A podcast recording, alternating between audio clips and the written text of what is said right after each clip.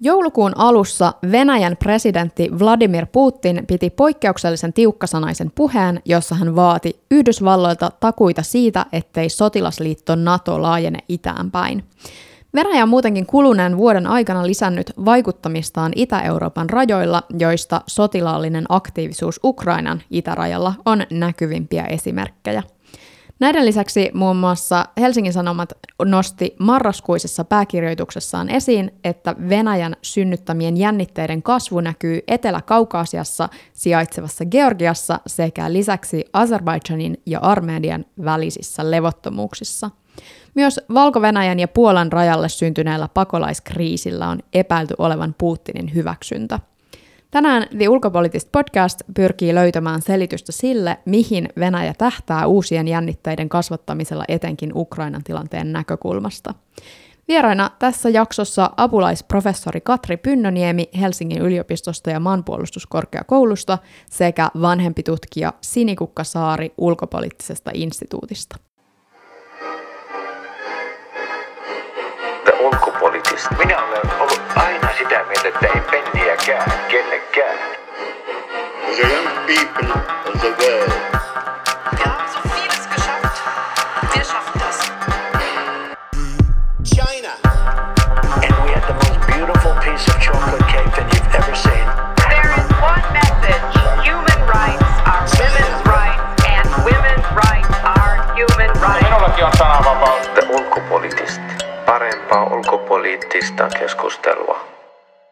NATO-maat, joista Yhdysvallat etunenässä ovat jälleen siis varoittaneet Venäjän potentiaalisesta hyökkäyksestä Ukrainaa. Venäjä on nämä kiistänyt nämä väitteet ja näkee nämä puheet ylipäätään tällaisena lännen pelon lietsontana.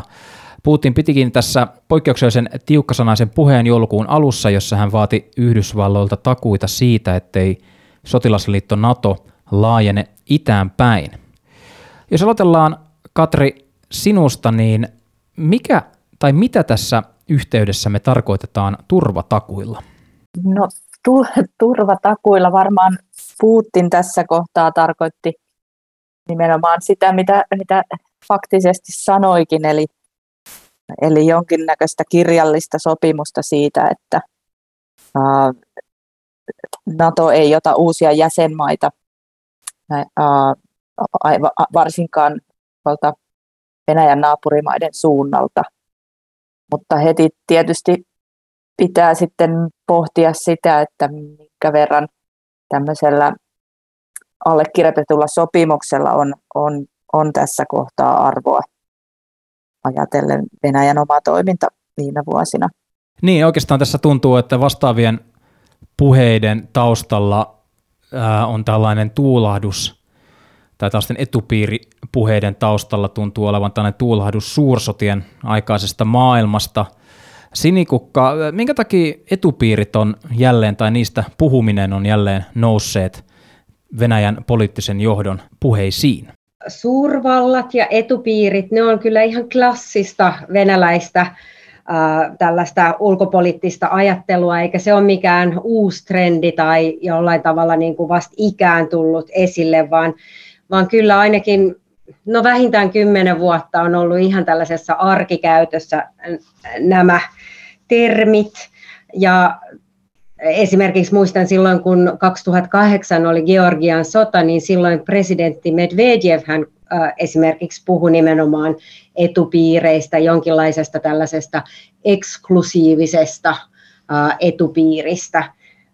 Eli jopa hänkin sitä sitä käytti ihan suvereenisti, että, että mitään sellaista suurta uutta tässä ei ole. Ja kaikki nämä Venäjän keskeiset strategiset asiakirjat kyllä heijastelee tällaista ähm, ajattelua siitä, että on olemassa suurvaltoja, joilla on todennäköisesti jonkinlaiset etupiirit. Ja sitten taas toisaalta niin äh, nämä suurvallat on suvereeneja äh, ja niin kuin ajavat omia etujansa ja sitten on niin kuin pieniä maita, jotka, joiden suvereenisuus on jollain tavalla aina tavalla tai toisella riippuvaista, ja heidän tavallaan näiden pienten maiden velvollisuus on neuvotella sen oman suvereeniutensa rajat suurvaltojen kanssa.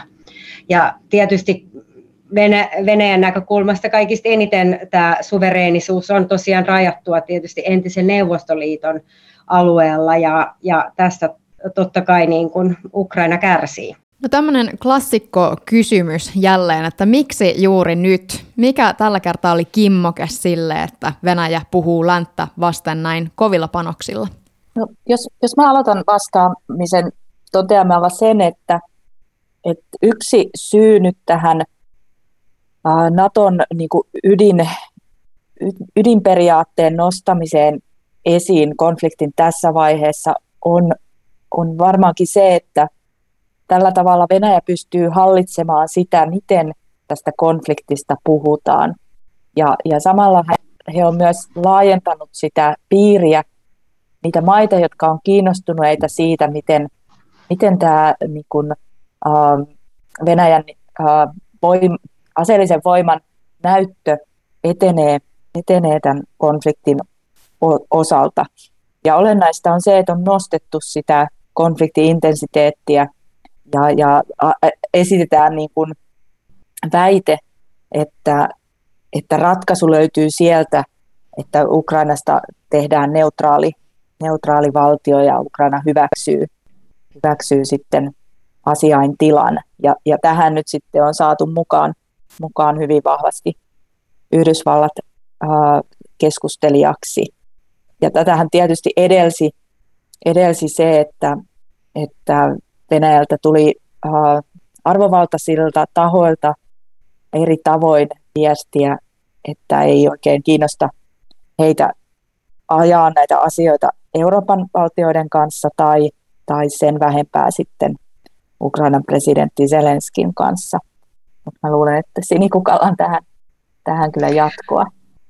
Joo, mä mielellään jatkan tästä ja äh, niin kun ehkä vielä niin kun Äh, zoomaisin äh, tavallaan kauemmaksi ja sanoisin näin, että et, et mikä tässä on vähän niin kuin ikävää on tavallaan se, että me myös samaan aikaan myös vahvistetaan tätä Venäjän logiikkaa, koska siis Venäjä on sitä mieltä, että vuodesta 2014 niin sen ulkopolitiikka on ollut varsin tuloksellista – ja se on paljon lähempänä päämääriänsä kuin se oli ennen vuotta 2014.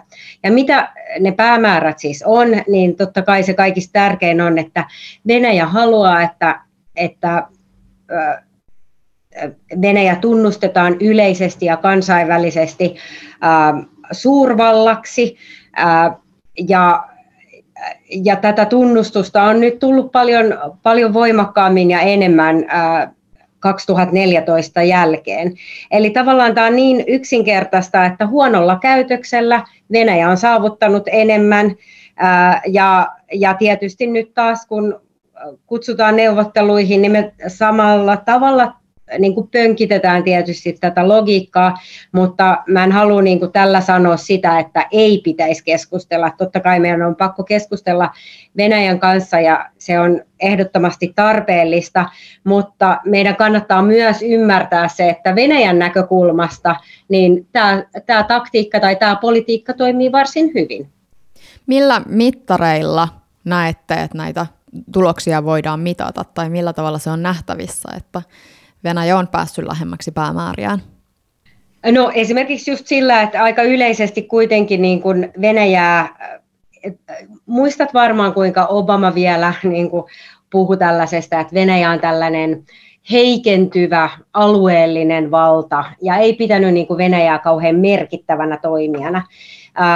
Ja mä luulen, että nykyään meillä on yhä vähemmän tämän tyyppistä diskurssia länsijohtajien parissa, vaan paljon enemmän ajatellaan niin, että, että vaikka Venäjästä Venäjän toimis, toimia ei hyväksytä eikä tykätä, niin, niin on pakko niin kuin, tunnustaa, että, että Venäjällä on vaikutusvaltaa. Silloin vaikutusvaltaa paitsi Euroopassa, mutta silloin vaikutusvaltaa Lähi-idässä, Afrikassa, latinalaisessa Amerikassa, Kiinan kanssa. Eli niin kuin Venäjä on niin kuin tällaisella hyvin aktiivisella tai niin kuin proaktiivisella ulkopolitiikallansa, joka, joka todella niin kuin tapahtuu ei pelkästään Ukrainassa, vaan niin kuin se on todella globaalia politiikkaa, niin sillä se on kyllä niin kuin onnistunut pääsemään tästä diplomaattisesta eristyksestä, eristyksestä ää, niin kuin eroon ja, ja kyllä nyt niin kuin erilaiset johtajat kyllä ottavat Venäjän eri tavalla huomioon näissä kansainvälistä politiikkaa tehdessä. Toisaalta saman aikaan täytyy tietysti todeta sekin, sekin asia, että, että Venäjä on toisaalta näillä toimillaan myös uh, luonut tilanteen, jossa, jossa Naton harjoittelu on lisääntynyt, on enemmän, enemmän tota, liikettä lähempänä Venäjää. Ja, ja, ja tässä on tietysti se paradoksi, että he, he hyvin taitavasti käyttävät omassa diplomatiassaan tätä sellaisena vastapallona, vastapallona että, että missään vaiheessa venäläisessä strategisessa viestinnässä ei, ei niin kuin, a, a, myönnetä sitä, että heidän oma, omilla toimillaan olisi, olisi mitään tekemistä tämän tilanteen eskalaation kanssa.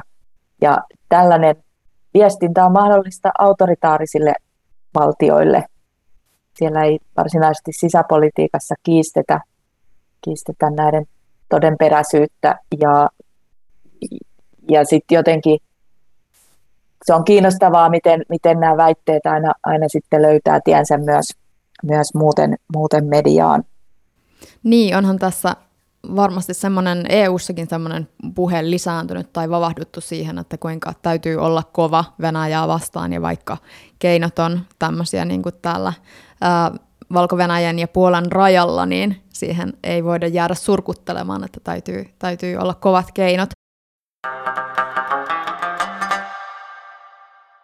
Niin, oikeastaan mielenkiintoinen aloitus tähän, tähän keskusteluun, ja tässä, tässä jaksossa tosiaan on, on tarkoitus tarkastella ehkä näiden päivän otsikoiden, otsikoiden taakse niin sanotusti, ja, ja vähän tulkita näitä laajempia strategisia tavoitteita, jota, jota Venäjällä niin sanotusti näiden, näiden tota, toimenpiteiden tai näiden, tämän aktiivisuuden ää, saralla on, mitä, mitä Itä-Euroopan rajoilla tällä hetkellä niin kuin tapahtuu. Ehkä tässä jaksossa pitää, pitää kuitenkin pistää huomio siihen, että puhutaan, puhutaan ehkä eniten ää, tästä, tästä Ukrainan tilanteesta ja, ja tuota, Putin tulkitseekin siis niin tällä hetkellä, että NATO pyrkii vahvistamaan asemiaan Ukrainassa ja pelkääkin sitä, että edessä hämöttää jopa Naton laajeneminen Ukrainaan. Onko nämä puheet siis sellaisia, että pohditaanko lännessä tosiaan sitä, että NATO olisi ylipäätään laajentumassa Ukrainaan vai onko tämä ainoastaan Venäjän johdon ylläpitävä narratiivi? Oven pitäminen auki on, on tärkeä, tärkeä juuri siihen Naton ydinperiaatteeseen liittyvä, liittyvä tota, viesti, jossa siis kaikilla suvereneilla valtioilla on oikeus äh, rakentaa turvallisuuspolitiikkansa oma, omien intressiensä mukaan. Ja, ja siinä mielessä puheet Naton laajentumisesta vähän, vähän ovat niin kuin voisi sen ehkä muotoilla hieman eri tavalla, mutta että toisaalta sitten mitään tällaista aktiivista kampanjointia tuskin on missään, missään NATO-maassa käynnissä. Sen sijaan tietysti Venäjän, Venäjän tota, voimankäyttö Ukrainassa viimeisten vuosien aikana on johtanut siihen, että Ukrainan sisällä ollaan, ollaan tota, eri mieltä kuin mitä aikaisemmin oltiin uh, puolustuspolitiikan tai sotilaspolitiikan suunnasta. Eli kyllä tämä tämmöinen pattitilanne on, mutta voisi sen ehkä todeta, että Venäjän johdon puheissa on tapahtunut sellainen muutos, en, en osaa tarkasti sitä sanoa, että mistä ai, aikaikkunasta lähtien, mutta mikä näkyy nyt ihan näissä viime, viime viikkojen puheissa, on se ajatus uh, hyvin laajalla rintamalla, että Ukrainassa on kyse tällaisesta Naton sillanpään rakentamisesta ja että uh, eri NATO-maiden harjoitukset Ukrainassa muodostaisivat Venäjälle, Venäjälle erityisen uhan. Mutta että kyllä mä nyt tässä kohtaa niin näkisin, että tässä on kyse hyvin, hyvin taitavasti rakennetusta viestistä, jolla pyritään muokkaamaan sitä tapaa, jolla tästä konfliktista puhutaan. Joo, mä oon kyllä pitkälle samaa mieltä, siis todellakin samaa mieltä Katrin kanssa, että just näin, että, että vaikka tässä nyt puhutaan muodollisesta jäsenyydestä ja toki se jäsenyys nyt ei ole varmaan millään muotoa tässä ihan nurkan takana, äh, vaikka miten hienosti Ukraina toteuttaisi uudistuksiensa ja niin edelleen, äh, niin okei, se ei ole välttämättä niin kuin lyhyellä aikavälillä kauhean realistista, mutta ei tässä ole myöskään kysymys just tästä, niin kuin, tästä jäsenyydestä, vaan, vaan Venäjä on tietysti huolissaan siitä, että totta kai Ukraina on jatkuvasti niin kuin, tiivistänyt puolustusyhteistyötään Naton ja yksittäisten NATO-maiden kanssa, ja, ja se on pystynyt niin kuin, selkeästi ja konkreettisesti parantamaan omaa puolustuskykyänsä. Ja toki nämä on kaikki äh, niin kuin Venäjän intressien vastaista, että, että tällä puhe, puheella tästä muodollisesta äh, jäsenyyden estämisestä, niin oikeasti me puhutaan loppujen lopuksi juuri niistä etupiireistä ja siitä, että onko Ukraina täysin suvereeni maa, jolla on oikeus määrittää oma turvallisuus ulko- ja turvallisuuspolitiikkansa itse, vai onko se niin, että, että pitää neuvotella isoveljen kanssa näistä politiikan linjanvedoista. Että et, et tavallaan se ydinongelma on kuitenkin just se Venäjän kyvyttömyys hyväksyä sitä, että, että Ukraina ja muutkin entiset neuvostotasavallat niin ovat itsenäisiä valtioita, jotka eivät kysele Venäjän lupaa toimilleen täytyy muistaa myös se, että tässä taustalla on niin kuin Venäjän muutos. Aikaisempi tutkimus aika hyvin pystyy osoittamaan sen, että tapa, jolla Venäjällä nähdään Eurooppa tai ää, suhtaudutaan ää, tämmöiseen liberaaliin ää, poliittiseen järjestelmään, niin se on pikkuhiljaa muuttunut kielteisemmäksi ja ehkä varsinkin sitten siinä semmoisessa uh, ison mittaluokan viestinnässä niin enemmän korostetaan niitä eroja ja sitä välin tekemistä, tekemistä Eurooppaan, jolloin sitten tästä yhtenä esimerkkinä on Putinin kevää, tai kesältä oleva, oleva tota, kirjoitus, jossa, jossa hän niin kuin, kehystää Ukrainan tämmöiseksi Venäjä-vastaisen vastaiseksi maaksi. Ja tähän samaan, samaan niin kategoriaan sitten luetaan usein muitakin maita riippuen siitä, että miten he ovat jossakin kysymyksessä niin kuin eri, eri mieltä Venäjän kanssa. Että kyse on enemmän myös sen lisäksi, että on, on näitä niin kuin sotilaspolitiikkaan liittyviä ää, ää, asioita, niin, niin kysymys siitä, että mihin suuntaan Venäjä on viime vuosina muuttunut.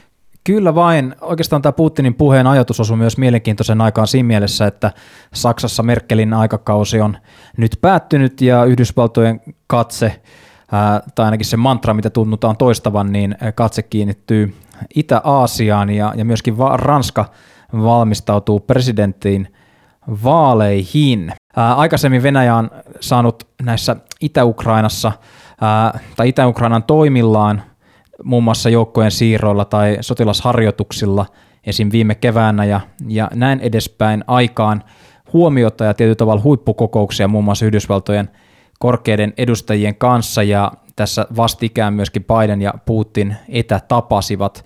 Pönkitetäänkö tällä periaatteessa tällä niin kuin ärhentelyllä ja uhkauksella niin, niin tietyllä tavalla näitä neuvotteluiden strategisia tavoitteita tai muita pelinappuloita, että oltaisiin vankempia osapuolia sitten pöydissä?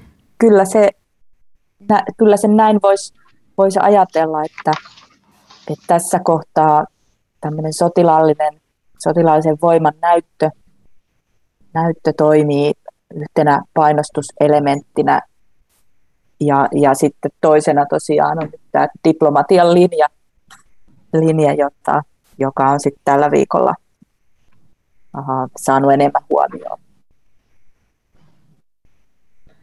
Joo, mä mun mielestä jo tavallaan vastasin tuohon kysymykseen aikaisemmin, että näen hyvin paljon, että, että tässä on kyllä tällaista dynamiikkaa. Ei se pelkästään se kutsu neuvotteluihin, vaan, vaan just se, että, että oikeasti kuunnellaan ja otetaan nämä Venäjän pointit tosissaan ja pyritään niin kuin neuvottelemaan jotain ratkaisua, niin, niin jo, jo, jo tavallaan niin kuin, tätä mä jo kuvasin tuossa aikaisemmin tämän podcastin alkuvaiheessa, että just tätä dynamiikkaa haetaan, että Venäjä näkee tämän, että tämä aggressiivinen, huono ulkopoliittinen käytös on tuonut niin kuin sille paljon etuja ja se pitää omaa ulkopolitiikkaansa hyvin tuloksellisena. Jos puhutaan tästä niin sanotusta informaatiovaikuttamisesta, mitä Venäjä on tehnyt Euroopassa, niin mihin suuntaan näette, että se on kehkeytymässä tai mitä, onko tämä Euroopan tilanne Venäjän näkökulmasta muuttunut? Ehkä voitaisiin ajatella, että siellä on sellaisia tiettyjä tyypillisiä piirteitä tällä venä- venäläisellä strategisella viestinnällä tai vaikuttamisella. Ja, ja se on se, että siellä on monia keskenään ristiriitaisiakin viestejä kestetään tai lähetetään samanaikaisesti.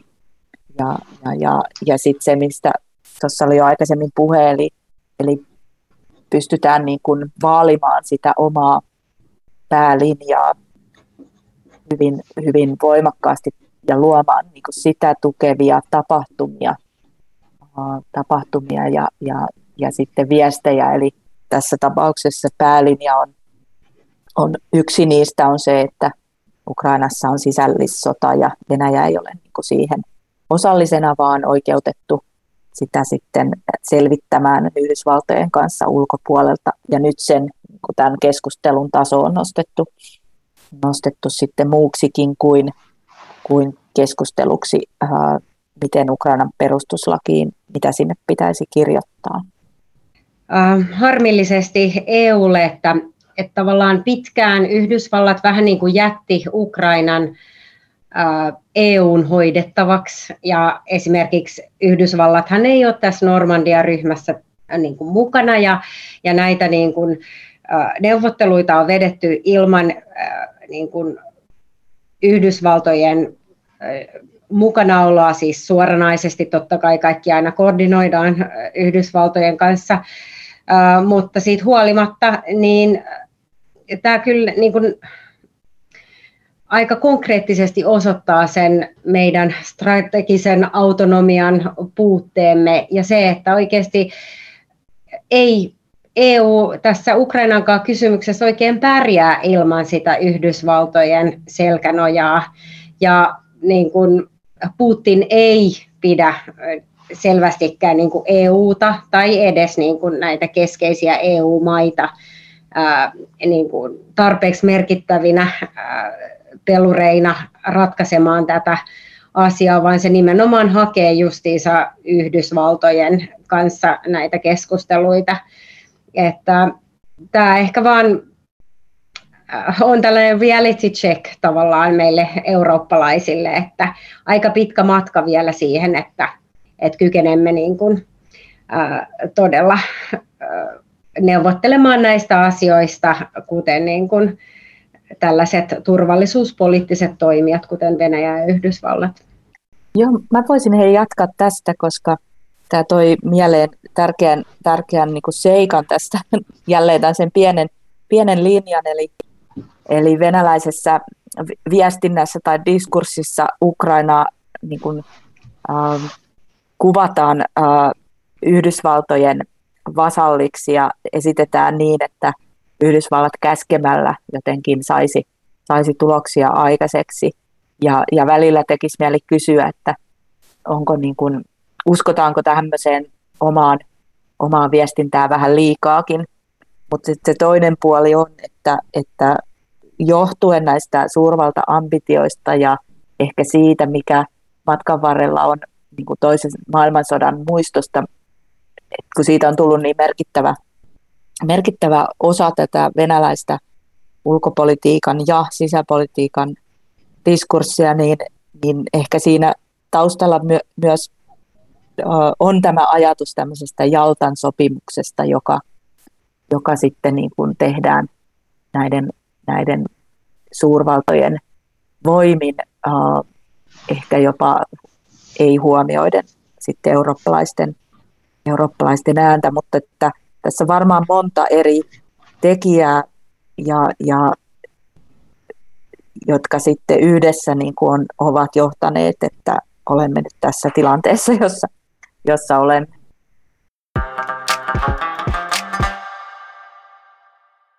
Niin oikeastaan olisi vielä, mä vähän vielä alleviivaan tätä, tätä mielenkiintoisia pointteja nositte esiin tästä aggressiosta ja siitä, että se on ollut tuloksellista ja se on se syy, minkä takia sitten tätä tietyllä tavalla tämä maa harjoittaa, mutta, mutta tota, jotta mä en nyt liikaa revi tätä, tätä ohjelman kässäriä tai ylipäätään tätä teemaa, teemaa läpi, niin ehkä, ehkä voitaisiin, voitaisiin jutella vielä siis siitä, että, että että tota, kun nyt mietitään vaikka Venäjän sisäpoliittista tilannetta, ei mennä siihen liian syvälle, mutta siellä varmasti niin kuin meillä muillakin, niin koronapandemia jyllää ja, ja Putinin nämä kannatusluvut tai suosioluvut ovat ymmärtääkseni suhteellisen alhaalla, niin voidaanko tässä ajatella, että tällaisten ulkoisten ää, levottomuuksien tai tällaisen, tällaisen niin kuin ulkopoliittisen niin kuin sotilaallisen roolin ja, ja politiikan korostaminen on jonkinlainen seuraus siitä, että sisäpoliittisesti tai maan sisällä asiat eivät mene niin niin hyvin kuin, kuin Putin ehkä on toivonut, että kiinnitetään huomiota johonkin ulkoiseen uhkaan? No kyllä ja ei. Mä sanoisin näin, että äh,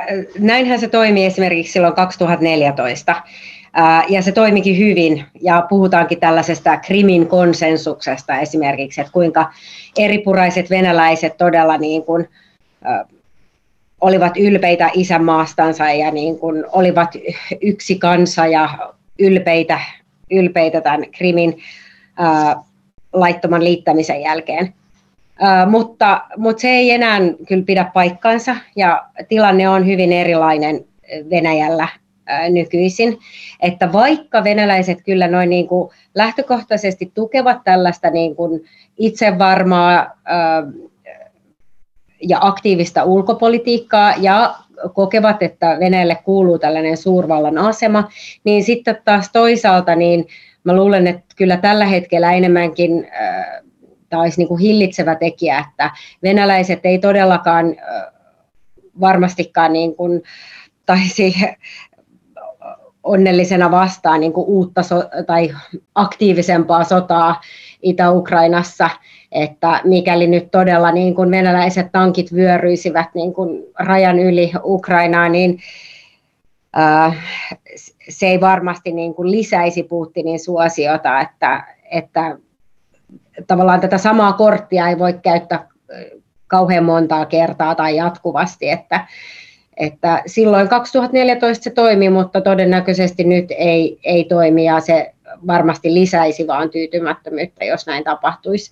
Ja tämä on ehkä yksi syy, minkä takia en usko, että, että Venäjä aloittaa sotatoimia nyt.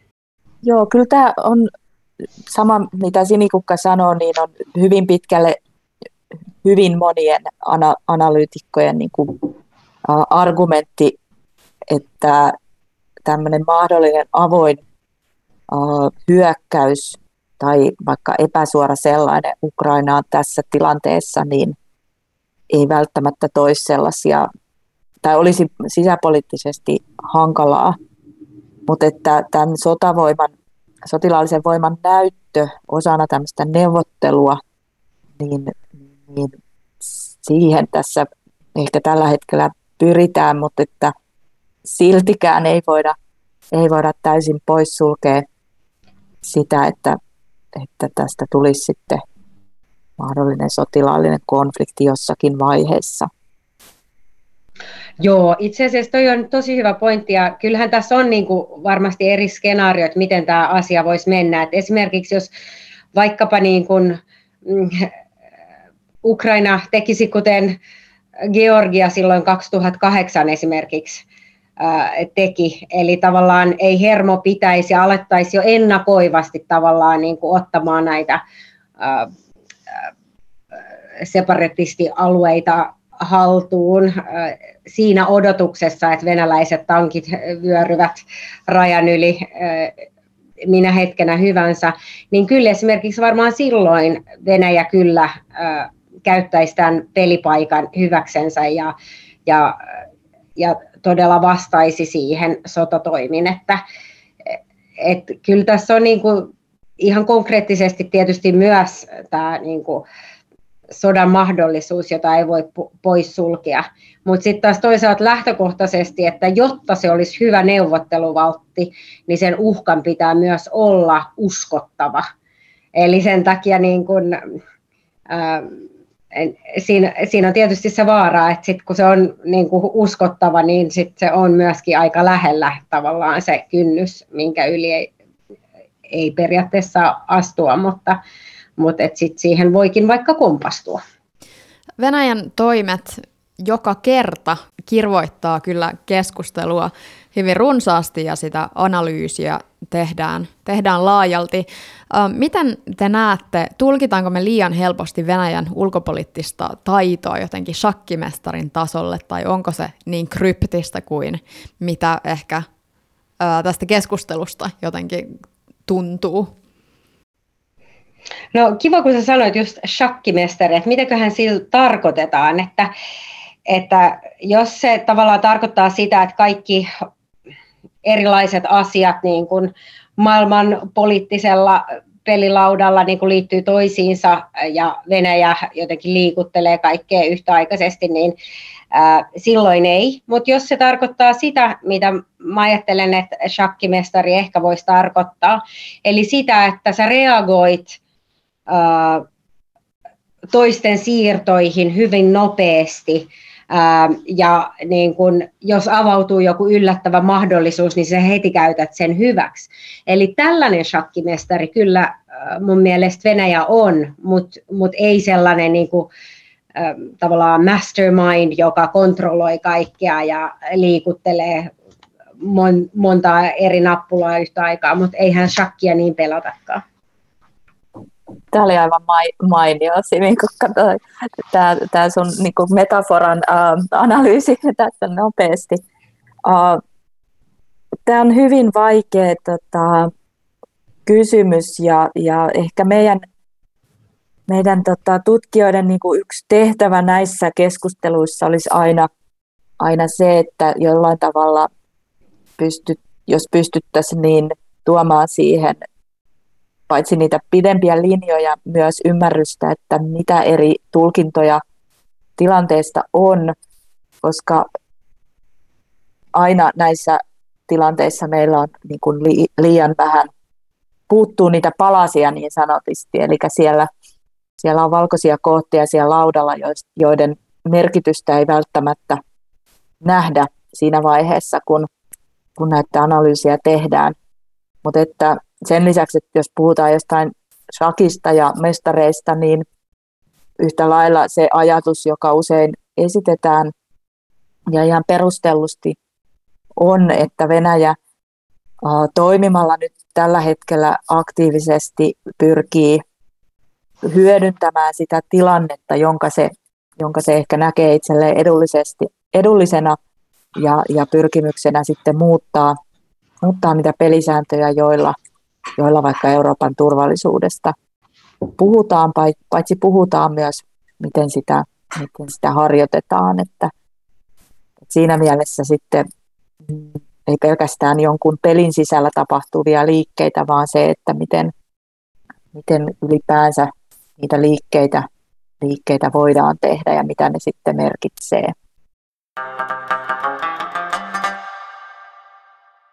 Palataan lopuksi vielä Itä-Ukrainaan, jossa 2014 alkanut sota jatkuu yhä. Pelko Venäjän hyökkäyksestä Ukrainaan on joulukuun alussa kasvanut selvästi ja aiheesta on uutisoinut näkyvästi myös yhdysvaltalainen media. Taisi Suomikin vilahtaa The Onionin artikkelissa. Venäjä ilmoitti joulukuun alussa siis aloittavansa säännölliset sotaharjoitukset eteläisellä sotilasalueella, joka yltää osittain Ukrainan rajalle asti. Harjoituksia tullaan järjestämään myös Itä-Ukrainassa ja Venäjän Ukrainalta valtaamalla Krimin niemimaalla. Venäjä pyrkii siis vahvistamaan vastakkainasettelua etenkin Ukrainassa. Minkälainen keinovalikoima lännellä on tilanteen de-eskaloimiseksi?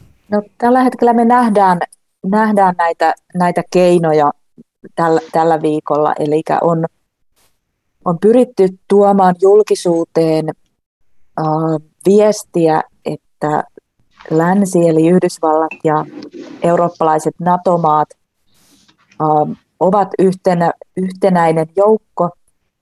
Ja, ja sitten ö, on viestitty niin, että mahdollisen hyökkäyksen sattuessa sitten tämä vastaus olisi en, ensisijassa lisää taloudellisia pakotteita, mutta mahdollisesti myös, myös sitten joukkojen lisäämistä NATO-maissa.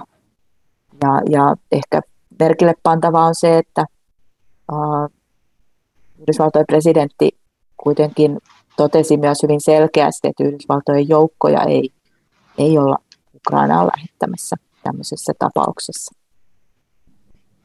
Joo, ja taisi vissiin mainita myöskin tietysti tämän niin kuin puolustusmateriaalituen Ukrainalle, että sitä lisätään, että, mutta just näin, että, että ei, ei sotatoimia, mutta, tota, ää, mutta sitten voidaan tukea muuten. Kyllä tuo Ukrainan tilanne on kyllä todella pahasti niin kuin umpikujassa ja tuntuu, että on vaikea nähdä sitä, että miten äh, sitä solmusykkyrää pystyisi niin kuin, äh, ratka- ratkaisemaan. Et siinä on jotenkin, että, että Venäjä niin kuin todella tuntuu, että Venäjä usein niin kuin jotenkin tekee näitä virhearvioita, erityisesti näillä alueilla, jotka on niin kuin sille tavallaan äh, läheisiä.